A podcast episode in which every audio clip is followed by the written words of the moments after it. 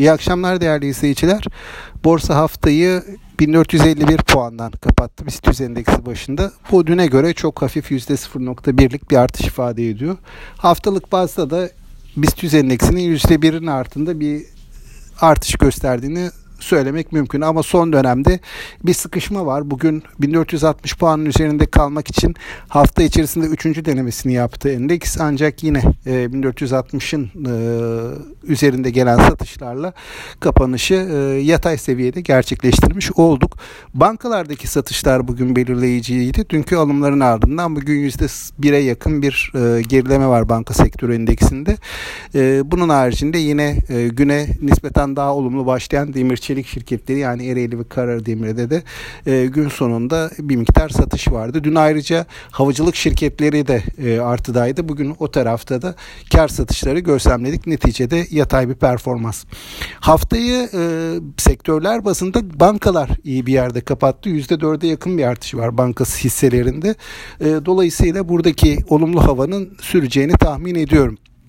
Bunun haricinde yurt dışı tarafta e, yine e, nispeten olumlu bir seyre e, döndü. Burada temkinli bir iyimserlik var. Şu an itibariyle ABD borsalarında hafif artılar dikkat çekiyor. Bizim tarafta ise enflasyon e, riskleri yeniden fiyatlandı diye düşünüyorum. Çünkü bugün tahvil faizine baktığımda 10 yıllık tahvil faizi %18. 2 seviyesinde. Bu önümüzdeki günlerde biraz yukarı hareketleri sınırlayabilir diye düşünüyorum. Ee, gelecek haftaya baktığımızda gelecek haftanın takviminde ekonomik veri açısından hani e, açıklanacak veriler arasında işte e, ticaret verisi var. E, kapasite kullanım oranları var. E, turizm e, sektörüne ilişkin beklentiler e, var. Türkiye'ye turist e, girişlerine ilişkin veri açıklanacak. Bunlar e, önem taşıyor ve piyasa tarafından özellikle turizm sektöründeki gelişmeler bu sene yakından izlenecek. O e, önemli. Bunun haricinde yine aşılama çalışmaları e, önemli. E, gelecek haftanın da gündemini bunlar oluşturacak diye tahmin ediyorum.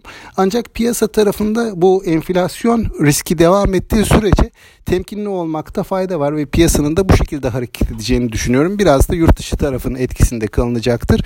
Ben 1450-1500 e, seviyeleri arasındaki bu bant hareketinin bir süre daha devam edeceğini e, e, öncelikle gelecek hafta hani bu seviyeyi aşacak kuvvetli bir haber akışı görme şansımızın biraz zayıf olduğunu düşünüyorum. Dolayısıyla yatay seyirle hisse değişimleriyle yeni haftayı da bu şekilde karşılayacağız diye tahmin ediyorum.